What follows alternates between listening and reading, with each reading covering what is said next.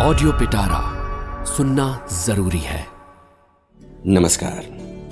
कर्मयोग श्री स्वामी विवेकानंद जी की एक अत्यंत महत्वपूर्ण पुस्तक है। इस पुस्तक में उनके जो व्याख्यान संकलित किए गए हैं, उनका मुख्य उद्देश्य मानव जीवन को गढ़ना है। इन व्याख्याओं को पढ़ने से हमें ज्ञात होगा कि श्री स्वामी जी के विचार किस उच्च कोटि के तथा हमारे जीवन के लिए कितने उपयोगी रहे हैं। आज की परिस्थिति में संसार के लिए कर्मयोग का असली रूप समझ लेना बहुत आवश्यक है, और विशेषकर भारतवर्ष के लिए। हम आशा करते हैं कि स्वामी जी के विचार भिन्न भिन्न क्षेत्रों में कार्य करने वाले लोगों के लिए बहुत उपयोगी साबित होंगे। आवश्यकता बस इतनी है कि इन विचारों और भावों पर मनन किया जाए और उन्हें अमल में लाने की कोशिश की जाए। तो आइए हमारे साथ सुनते हैं स्वामी विवेकानंद की पुस्तक कर्मयोग। अध्याय एक, कर्म का चरित्र पर प्रभाव। कर्म शब्द क्री धातु से निकला है। क्री धातु का अर्थ है करना। जो कुछ किया जाता है, वही कर्म है। इस शब्द का पारिभाषिक अर्थ कर्म फल भी होता है। और दार्शनिक दृष्टि से देखा जाए तो इसका अर्थ कभी कभी वे फल होते हैं, जिनका कारण हमारे पूर्व कर्म रहते हैं। परंतु कर्म योग में कर्म शब्द से हमारा मतलब केवल कार्य ही है। मानव जाति का चरम लक्ष्य, ज्ञान लाभ है। प्राच्य दर्शन शास्त्र हमारे सम्मुख एकमात्र यही लक्ष्य रखता है। मनुष्य का अंतिम ध्येय, सुख नहीं वरन ज्ञान है, क्योंकि सुख और आनंद का तो एक न एक दिन अंत हो ही जाता है। अतः यह मान लेना कि सुख ही चरम लक्ष्य है मनुष्य की भारी भूल है। संसार में सब दुखों का मूल यही है कि मनुष्य अज्ञानतावश यह समझ बैठता है कि सुख ही उसका चरम लक्ष्य है। पर कुछ समय के बाद मनुष्य को यह बोध होता है कि जिसकी ओर वह जा रहा है, वह सुख नहीं वरन ज्ञान है। तथा सुख और दुख दोनों ही महान शिक्षक हैं और जितनी शिक्षा उसे सुख से मिलती है, उतनी ही दुख से भी मिलती है। सुख और दुख ज्यो ज्यो आत्मा पर से होकर गुजरते हैं त्यों त्यों वे उसके ऊपर अनेक प्रकार के चित्र अंकित करते जाते हैं। और इन चित्रों तथा संस्कारों की समष्टि के फल को ही हम मानव का चरित्र कहते हैं। यदि तुम किसी मनुष्य का चरित्र देखो तो प्रतीत होगा कि वास्तव में वह वा उसकी मानसिक प्रवृत्तियों एवं मानसिक झुकाव की समष्टि ही है। तुम यह भी देखोगे कि उसके चरित्र गठन में सुख और दुख दोनों ही समान रूप से उपादान स्वरूप हैं। चरित्र को एक विशिष्ट ढांचे में ढालने में अच्छाई और बुराई दोनों का समान अंश रहता है। और कभी कभी तो दुख सुख से भी बड़ा शिक्षक हो जाता है। यदि हम संसार के महापुरुषों के चरित्र का अध्ययन करें तो मैं ये कह सकता हूँ कि अधिकांश दशाओं में हम यही देखेंगे कि सुख की अपेक्षा, दुख ने तथा संपत्ति की अपेक्षा, दरिद्रता ने ही उन्हें अधिक भी शिक्षा दी है। एवं प्रशंसा की अपेक्षा निंदा रूपी आघात ने ही उसकी अंतस्थ ज्ञानाग्नि को अधिक प्रस्फुरित किया है। अब यह ज्ञान मनुष्य में अंतर्निहित है। कोई भी ज्ञान बाहर से नहीं आता, सब अंदर ही है। हम जो कहते हैं कि मनुष्य जानता है, उसे ठीक ठीक मनोवैज्ञानिक भाषा में व्यक्त करने पर हमें कहना चाहिए कि वह आविष्कार करता है। मनुष्य जो कुछ सीखता है, वह वास्तव में आविष्कार करना ही है। आविष्कार का अर्थ है, मनुष्य का अपनी अनंत ज्ञान स्वरूप आत्मा के ऊपर से आवरण को हटा लेना। हम कहते हैं कि न्यूटन ने गुरुत्वाकर्षण का आविष्कार किया। तो क्या वह आविष्कार कहीं एक कोने में बैठा हुआ न्यूटन की प्रतीक्षा कर रहा था? नहीं। वह उसके मन में ही था। जब समय आया तो उसने उसे ढूंढ निकाला। संसार ने जो कुछ ज्ञान लाभ किया है, वह मन से ही निकला है। विश्व का असीम पुस्तकालय तुम्हारे मन में ही विद्यमान है। बाह्य जगत तो तुम्हें अपने मन को अध्ययन में लगाने के लिए उद्दीपक तथा सहायक मात्र है। परंतु प्रत्येक समय तुम्हारे अध्ययन का विषय तुम्हारा मन ही है। सेब का गिरना न्यूटन के लिए उद्दीपक कारण स्वरूप हुआ, और उसने अपने मन का अध्ययन किया। उसने अपने मन में पूर्व से स्थित भाव श्रृंखला की कड़ियों को एक बार फिर से व्यवस्थित किया, तथा उसमें एक नई कड़ी का आविष्कार किया। उसी को हम गुरुत्वाकर्षण का नियम कहते हैं। यह न तो सेब में था और न पृथ्वी के केंद्र में स्थित किसी वस्तु में ही। अतएव समस्त ज्ञान, चाहे वह व्यावहारिक हो अथवा परमार्थिक, मनुष्य के मन में ही निहित है। बहुधा यह प्रकाशित न होकर ढका रहता है और जब आवरण धीरे धीरे हटता जाता है तो हम कहते हैं कि हमें ज्ञान हो रहा है। ज्यो ज्यो इस आविष्करण की क्रिया बढ़ती जाती है त्यों त्यों हमारे ज्ञान की वृद्धि होती जाती है। जिस मनुष्य से यह आवरण उठता जा रहा है, वह अन्य व्यक्तियों की अपेक्षा अधिक ज्ञानी है, और जिस मनुष्य पर यह आवरण तह पर तह पड़ा है, वह अज्ञानी है। जिस मनुष्य पर से यह आवरण बिल्कुल चला जाता है वह सर्वज्ञ पुरुष कहलाता है। अतीत में कितने ही सर्वज्ञ पुरुष हो चुके हैं, और मेरा विश्वास है कि अब भी बहुत से होंगे, तथा आगामी युगों में भी ऐसे असंख्य पुरुष जन्म लेंगे। जिस प्रकार एक चकमक पत्थर के टुकड़े में अग्नि निहित रहती है, उसी प्रकार मनुष्य के मन में ज्ञान रहता है। उद्दीपक कारण घर्षण स्वरूप ही उस ज्ञानाग्नि को प्रकाशित कर देता है। ठीक ऐसा ही हमारे समस्त भावों और कार्यों के संबंध में भी है। यदि हम शांत होकर स्वयं का अध्ययन करें तो प्रतीत होगा कि हमारा हंसना, रोना, सुख, दुख, हर्ष, विषाद, हमारी शुभकामनाएँ एवं श्राप, स्तुति और निंदा, ये सब हमारे मन के ऊपर बहिर्जगत के अनेक घात प्रतिघात के फलस्वरूप उत्पन्न हुए हैं और हमारा वर्तमान चरित्र इसी का फल है। ये सब घात प्रतिघात मिलकर कर्म कहलाते हैं। आत्मा की आभ्यंतरिक अग्नि तथा उसकी अपनी शक्ति एवं ज्ञान को बाहर प्रकट करने के लिए जो मानसिक अथवा भौतिक घात उस पर पहुँचाए जाते हैं, वे ही कर्म है। यहाँ कर्म शब्द का उपयोग व्यापक रूप में किया गया है। इस प्रकार हम सब प्रतिक्षण ही कर्म करते रहते हैं। मैं तुमसे बातचीत कर रहा हूँ, यह कर्म है। तुम सुन रहे हो, यह भी कर्म है। हमारा सांस लेना, चलना आदि भी कर्म है। जो कुछ हम करते हैं, वह शारीरिक हो या मानसिक, सब कर्म ही है, और हमारे ऊपर वह अपना चिन्ह अंकित कर जाता है। कई कार्य ऐसे भी होते हैं जो मानो अनेक छोटे छोटे कर्मों की समष्टि हैं। उदाहरण के लिए, यदि हम समुद्र के किनारे खड़े हों, और लहरों को किनारे से टकराते हुए सुने तो ऐसा मालूम होता है कि बड़ी भारी आवाज़ आ रही है। परंतु हम जानते हैं कि एक बड़ी लहर असंख्य छोटी छोटी लहरों से बनी है। और यद्यपि प्रत्येक छोटी लहर अपना शब्द करती है, परंतु फिर भी वह हमें सुनाई नहीं पड़ता। पर ज्यों ही ये सब शब्द आपस में मिलकर एक हो जाते हैं, त्यों ही हमें बड़ी आवाज़ सुनाई देती है। उसी प्रकार हृदय की प्रत्येक धड़कन से कार्य हो रहा है। कई कार्य ऐसे होते हैं जिनका हम अनुभव करते हैं।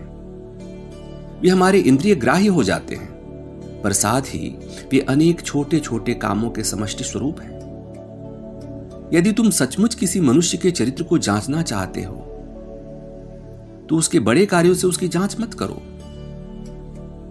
एक मूर्ख भी किसी विशेष अवसर पर बहादुर बन जाता है। मनुष्य के अत्यंत साधारण कार्यों की जाँच करो, और असल में वे ही ऐसी बातें हैं, जिनसे तुम्हें एक महान पुरुष के वास्तविक चरित्र का पता लग सकता है। आकस्मिक अवसर तो छोटे से छोटे मनुष्य को भी किसी न किसी प्रकार का बड़प्पन दे देते हैं। परंतु वास्तव में बड़ा तो वही है, जिसका चरित्र सदैव और सब अवस्थाओं में महान रहता है। मनुष्य का जिन सब शक्तियों के साथ संबंध आता है, उनमें से कर्मों की वह शक्ति सबसे प्रबल है, जो मनुष्य के चरित्र गठन पर प्रभाव डालती है। मनुष्य तो मानो एक प्रकार का केंद्र है और वह संसार की समस्त शक्तियों को अपनी ओर खींच रहा है। तथा इस केंद्र में उन सारी शक्तियों को आपस में मिलाकर उन्हें फिर एक बड़ी तरंग के रूप में बाहर भेज रहा है। यह केंद्र ही प्रकृति मानव अथवा आत्मा है। यह सर्वशक्तिमान तथा सर्वज्ञ है और समस्त विश्व को अपनी ओर खींच रहा है। भला बुरा, सुख दुख सब उसकी ओर दौड़े जा रहे हैं। और जाकर उसके चारों ओर लिपटे जा रहे हैं। और वह उन सब में से चरित्र रूपी महाशक्ति का गठन करके उसे बाहर भेज रहा है। जिस प्रकार किसी चीज़ को अपनी ओर खींच लेने की उसमें शक्ति है, उसी प्रकार उसे बाहर भेजने की भी है।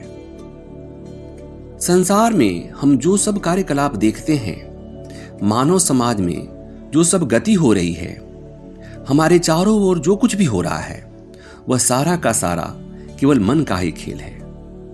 मनुष्य की इच्छा शक्ति का प्रकाश मात्र है। अनेक प्रकार के यंत्र, नगर, जहाज़, युद्धपोत आदि सभी मनुष्य की इच्छा शक्ति के विकास मात्र हैं। मनुष्य की यह इच्छा शक्ति चरित्र से उत्पन्न होती है और वह चरित्र कर्मों से गठित होता है। अतएव कर्म जैसा होगा, इच्छा शक्ति का विकास भी वैसा ही होगा। संसार में प्रबल इच्छा शक्ति संपन्न जितने महापुरुष हुए हैं, वे सभी धुरंधर कर्मी थे। उनकी इच्छा शक्ति ऐसी ज़बरदस्त थी कि वे संसार को भी उलट पुलट सकते थे, और यह शक्ति उन्हें युग युगांतर तक निरंतर कर्म करते रहने से प्राप्त हुई थी।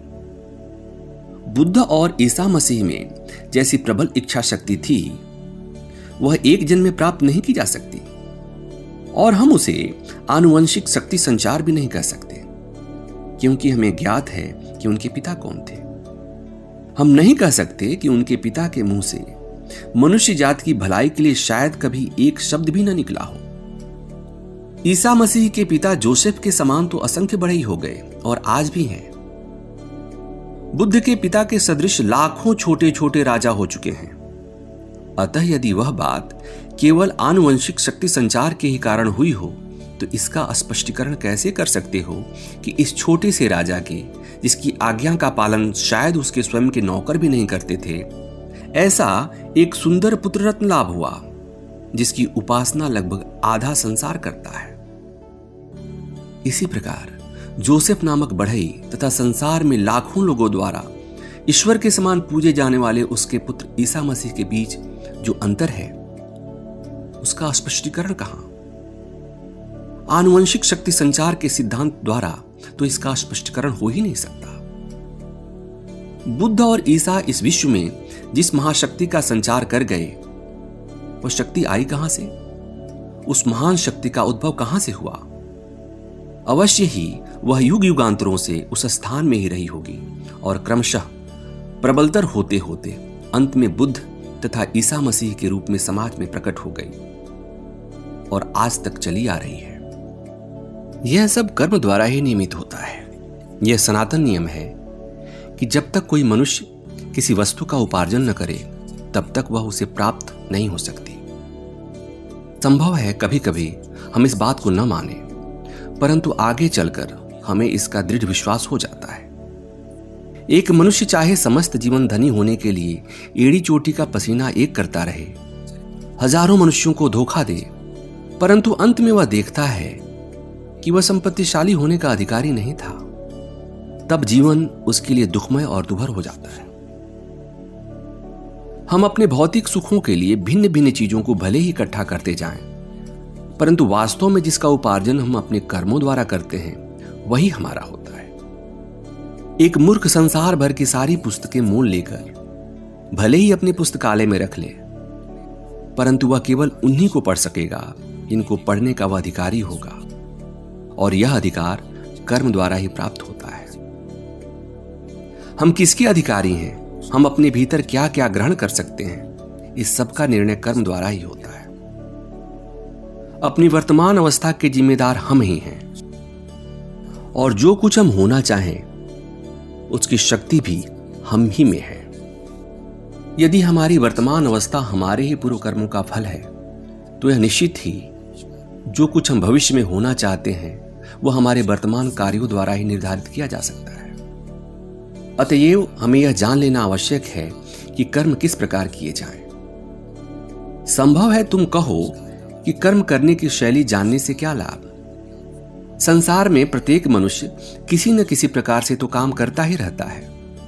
परंतु यह भी ध्यान रखना चाहिए कि शक्तियों का निरर्थक क्षय भी कोई चीज़ होती है। गीता का कथन है कर्मयोग का अर्थ है कुशलता से, अर्थात वैज्ञानिक प्रणाली से कर्म करना। कर्मानुष्ठान की विधि ठीक ठीक जानने से मनुष्य को श्रेष्ठ फल प्राप्त हो सकता है। यह स्मरण रखना चाहिए कि समस्त कर्मों का उद्देश्य है मन के भीतर पहले से ही स्थित शक्ति को प्रकट कर देना, आत्मा को जागृत कर देना। प्रत्येक मनुष्य के भीतर पूर्ण शक्ति और पूर्ण ज्ञान विद्यमान है। भिन्न भिन्न कर्म इस महान शक्तियों को जागृत करने तथा बाहर प्रकट कर देने में साधन मात्र है। मनुष्य नाना प्रकार के हेतु लेकर कार्य किया करता है, क्योंकि बिना हेतु के कार्य हो ही नहीं सकता। कुछ लोग यश चाहते हैं और वे यश के लिए काम करते हैं। दूसरे पैसा चाहते हैं और वे पैसे के लिए काम करते हैं। फिर कोई अधिकार प्राप्त करना चाहता है और वे अधिकार के लिए काम करते हैं। कुछ और स्वर्ग पाना चाहते हैं और वे उसी के लिए प्रयत्न करते हैं। और फिर कुछ लोग अपने बाद अपना नाम छोड़ जाने के इच्छुक होते हैं। चीन देश में प्रथा है कि मनुष्य की मृत्यु के बाद ही उसे उपाधि दी जाती है। किसी ने यदि बहुत अच्छा कार्य किया तो उसके मृत पिता अथवा पितामह को कोई सम्माननीय उपाधि दे दी जाती है। कुछ लोग उसी के लिए यत्न करते हैं। विचार करके देखने पर यह प्रथा हमारे यहाँ की अपेक्षा अच्छी कही जा सकती है। इस्लाम धर्म के कुछ संप्रदायों के अनुयायी इस बात के लिए आजन्म काम करते रहते हैं कि मृत्यु के बाद उनकी एक बड़ी कब्र बने। मैं कुछ ऐसे संप्रदायों को जानता हूँ, जिनमें बच्चे के पैदा होते ही उसके लिए कब्र बना दी जाती है। और यही उन लोगों के अनुसार मनुष्य का सबसे ज़रूरी काम होता है। जिसकी कब्र जितनी बड़ी और सुंदर होती है, वह उतना ही अधिक सुखी समझा जाता है। कुछ लोग प्रायश्चित के रूप में कर्म किया करते हैं। अर्थात अपने जीवन भर अनेक प्रकार के दुष्ट कर्म कर चुकने के बाद एक मंदिर बनवा देते हैं, अथवा पुरोहित को कुछ धन दे देते हैं, जिससे कि वे उनके लिए मानो स्वर्ग का टिकट खरीद देंगे। वे सोचते हैं कि बस इससे रास्ता साफ़ हो गया। अब हम निर्विघ्न चले जाएँगे। इस प्रकार मनुष्य को कार्य में लगाने वाले बहुत से उद्देश्य रहते हैं। ये उनमें से कुछ हुए। अब कार्य के लिए ही कार्य, इस संबंध में हम कुछ आलोचना करें। प्रत्येक देश में कुछ ऐसे नर रत्न होते हैं, जो केवल कर्म के लिए ही कर्म करते हैं। वे नाम, यश अथवा स्वर्ग की भी परवाह नहीं करते।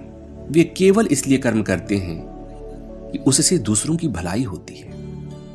कुछ लोग ऐसे भी होते हैं जो और भी उच्चतर उद्देश्य लेकर गरीबों के प्रति भलाई अथवा मनुष्य जाति की सहायता करने के लिए अग्रसर होते हैं। क्योंकि भलाई में उनका विश्वास है और उसके प्रति प्रेम है। देखा जाता है कि नाम तथा यश के लिए किया गया कार्य बहुधा शीघ्र फलित नहीं होता। ये चीज़ें तो हमें उस समय प्राप्त होती हैं जब हम वृद्ध हो जाते हैं और ज़िंदगी की आखिरी घड़ियाँ गिनते रहते हैं। यदि कोई मनुष्य निस्वार्थता से कार्य करे तो क्या उसे कोई फल की प्राप्ति नहीं होती? असल में, तभी तो उसे सर्वोच्च फल की प्राप्ति होती है, और सच पूछा जाए तो निस्वार्थता अधिक फलदायी होती है। पर लोगों में इसका अभ्यास करने का धीरज नहीं रहता। व्यावहारिक दृष्टि से भी यह अधिक लाभदायक है। प्रेम, सत्य तथा निस्वार्थता नीति संबंधी अलंकारिक वर्णन मात्र नहीं है। वे तो हमारे सर्वोच्च आदर्श हैं, क्योंकि वे शक्ति की महान अभिव्यक्ति है। पहली बात यह है कि यदि कोई मनुष्य पाँच दिन, उतना क्यों? पाँच मिनट भी बिना भविष्य का चिंतन किए, बिना स्वर्ग, नरक या अन्य किसी के संबंध में सोचे, निस्वार्थता से काम कर सके तो वह एक महापुरुष बन सकता है। यद्यपि इसे कार्य रूप में परिणत करना कठिन है, फिर भी अपने हृदय के अंतस्थल से हम इसका महत्व समझते हैं और जानते हैं कि इससे क्या भलाई होती है। यह शक्ति की महत्तम अभिव्यक्ति है। इसके लिए प्रबल संयम की आवश्यकता है। अन्य सब बहिर्मुखी कर्मों की अपेक्षा इस आत्म संयम में शक्ति का अधिक प्रकाश होता है। एक चार घोड़ों वाली गाड़ी उतार पर बड़ी आसानी से धड़धड़ाती हुई आ सकती है, अथवा सईस घोड़ों को रोक सकता है। इन दोनों में अधिक शक्ति का विकास किसमें होता है? घोड़ों को छोड़ देने में अथवा उन्हें रोकने में? एक तोप का गोला हवा में काफ़ी दूर तक चला जाता है और फिर गिर पड़ता है।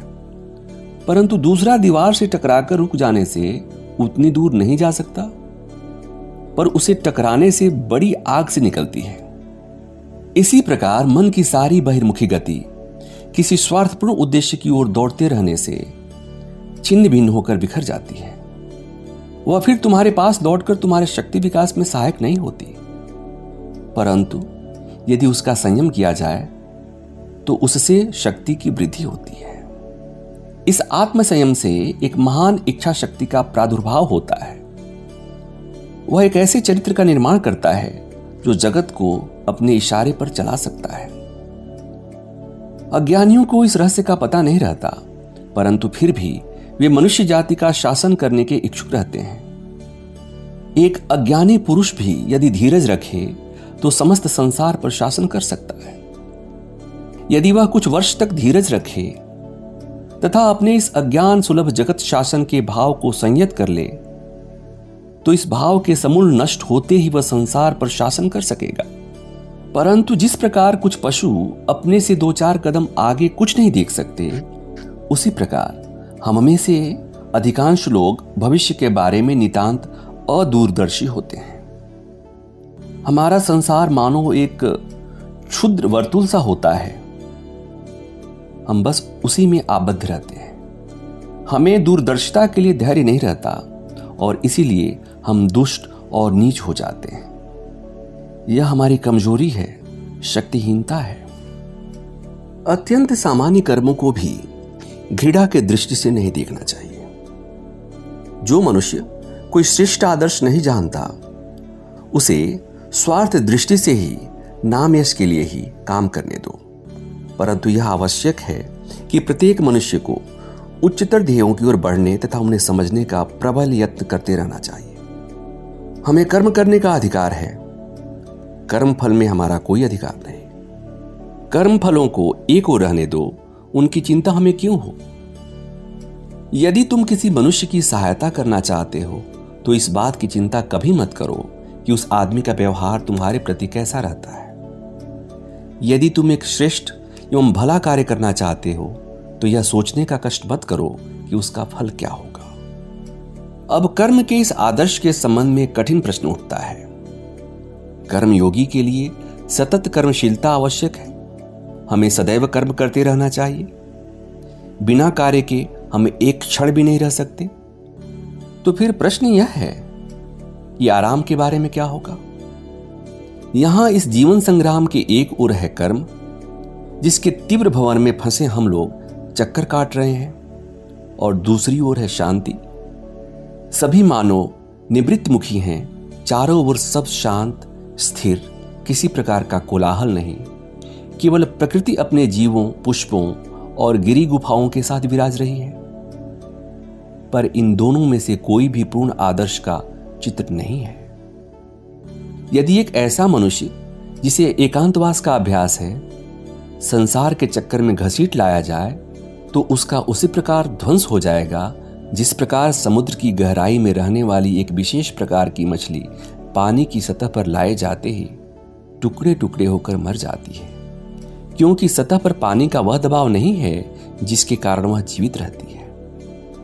इसी प्रकार एक ऐसा मनुष्य जो सांसारिक तथा सामाजिक जीवन के कोलाहल का अभ्यस्त रहा है, यदि किसी शांत स्थान को ले जाया जाए तो क्या वह शांतिपूर्वक रह सकता है? कदापि नहीं। उसे क्लेश होता है और संभव है उसका मस्तिष्क भी फिर जाए। आदर्श पुरुष तो वो हैं जो परम शांति एवं निस्तब्धता के बीच भी, तीव्र कर्म का तथा प्रबल कर्मशीलता के बीच भी मरुस्थल की शांति एवं निस्तब्धता का अनुभव करते हैं। उन्होंने संयम का रहस्य जान लिया है। अपने ऊपर विजय प्राप्त कर चुके हैं। किसी बड़े शहर की भरी हुई सड़कों के बीच से भी जाने पर उनका मन उसी प्रकार शांत रहता है। मानो वो किसी निशब्द गुफा में हो और फिर भी उनका मन सारे समय कर्म में तीव्र रूप से लगा रहता है। यही कर्मयोग का आदर्श है और यदि तुमने यह प्राप्त कर लिया तो तुम्हें वास्तव में कर्म का रहस्य ज्ञात हो गया। परंतु हमें शुरू से आरंभ करना पड़ेगा। जो कार्य हमारे सामने आते जाएँ, उन्हें हम हाथ में लेते जाएँ और शनै शनै हम अपने को दिन प्रतिदिन निस्वार्थ बनाने का प्रयत्न करें। हमें कर्म करते रहना चाहिए और यह पता लगाना चाहिए कि उस कार्य के पीछे हमारा हेतु क्या है। ऐसा होने पर हम देख पाएँगे कि आरंभावस्था में प्रायः हमारे सभी कार्यों का हेतु स्वार्थपूर्ण रहता है।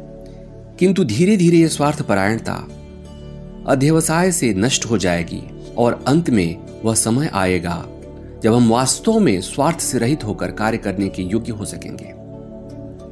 हम सभी यह आशा कर सकते हैं कि जीवन पथ में अग्रसर होते होते किसी न किसी दिन वह समय अवश्य ही आएगा जब हम पूर्ण रूप से निस्वार्थ बन जाएँगे और ज्यों ही हम उस अवस्था को प्राप्त कर लेंगे हमारी समस्त शक्तियाँ केंद्रीभूत हो जाएँगी और हमारा आभ्यंतरिक ज्ञान प्रकट हो जाएगा। ऐसी ही इंटरेस्टिंग किताबें कुछ बेहतरीन आवाजों में सुनिए सिर्फ़ ऑडियो पिटारा पर। ऑडियो पिटारा। सुनना ज़रूरी है।